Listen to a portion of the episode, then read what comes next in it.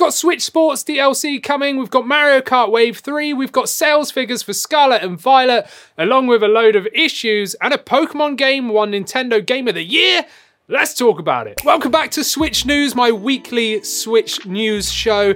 Yeah, the set's changed a little bit. The screen that used to be there has broken. So now I've had to replace it with the one over here, but it's too large to go over there. So yeah, get used to it. And if you're new here, go down there, subscribe, like this video, and share it around, and let's jump into it. So Nintendo are finally releasing the Nintendo Switch Sports free DLC next Monday on the 28th of November, which includes the previously announced golf update. So go and buy their tweet. It will include 21 holes from the Wii Sports series with survival golf alongside casual modes. When Switch Sports released, I was playing it to death with Christina, mainly to get all those cosmetics that they were offering that used to like roll around. But the thing is, we haven't played it in quite a few weeks now, but I am actually quite excited for the golf update, and it will certainly be a lot of fun this holiday, which is coming really soon. So let me know if you've got Switch and if you're excited for the golf update. Next up, Nintendo have just announced Wave 3 of the Mario Kart 8 Deluxe Booster Course Pass, or which I like to call Mario Kart 8.5. So Wave 3 is set to launch on December 7th, so not long to go now, and again, just in time for the holidays. And this includes Maple Treeway from the Wii, Rainbow Road from 7, Boo Lake from Super Circuit, Berlin Byways from Tour, Rock Rock Mountain from 7, Peach Gardens from DS, London Loop from Tour, Merry Mountain from Tour, and well, I myself actually like the inclusion of all of these tour courses since I never get to experience them otherwise, since I don't play mobile games. And of course, if you're not aware, you either have to purchase the DLC pack as a standalone product, or you do get it included as part of a Nintendo Switch Online expansion pack membership. Don't forget too that this places us halfway through the booster courses as there's six waves in total running until the end of 2023. And of course, this is just a buy time for them to keep making and release Mario Kart 9, right? And hopefully, fingers crossed, that'll be on the Switch Pro or the Switch 2.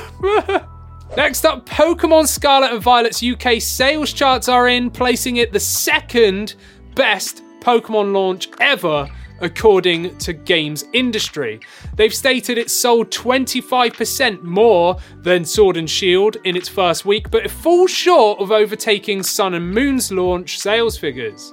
What's crazy, but I guess kind of expected, is that it sold 56% more than Legends Arceus and 70% more than Brilliant Diamond and Shining Pearl.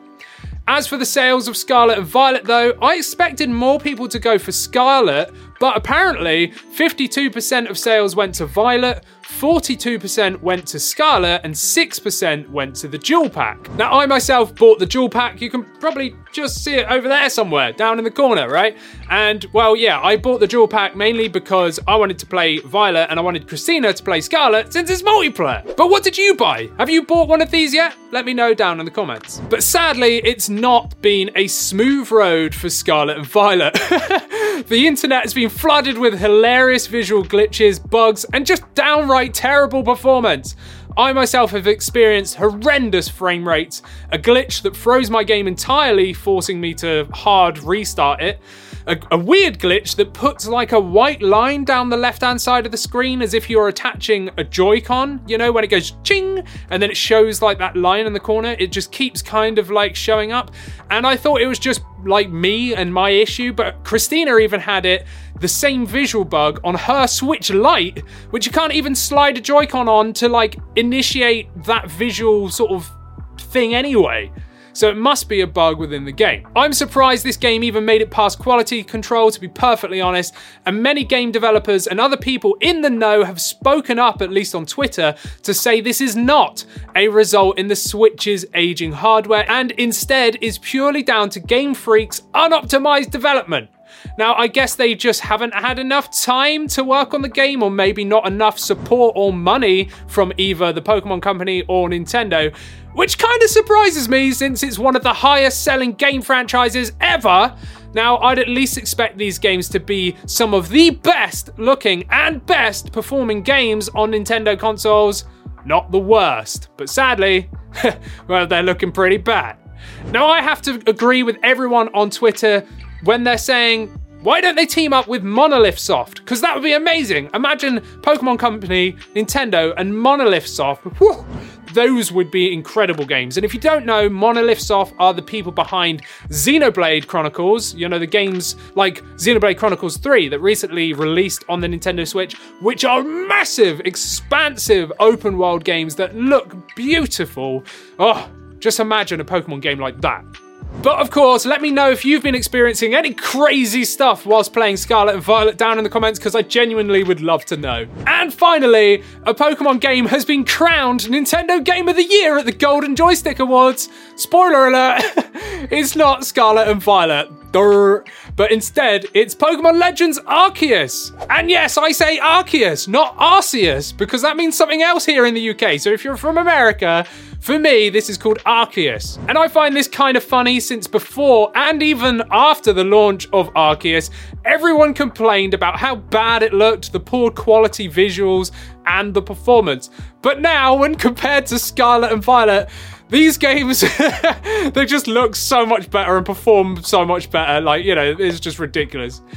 And I myself actually love Arceus, and I'm kind of sad that they didn't incorporate more ideas from it into Scarlet and Violet, but I do hope that they continue the Legends series as standalone games. So, what did you think of Legends Arceus? What do you think now when you can compare it between Arceus and Scarlet and Violet? I'd definitely be intrigued because obviously Arceus was so out there. It was so different from anything we've experienced before, and well, still really different compared to Scarlet and Violet.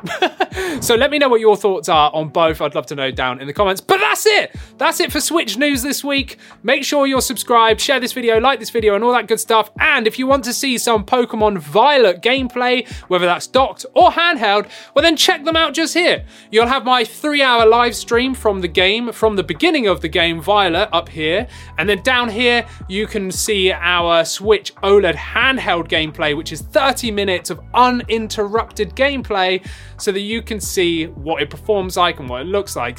Now, obviously, these sort of footage, these footages just here are from when the game starts. The performance gets worse as you progress through the game and actually get into like big open world areas.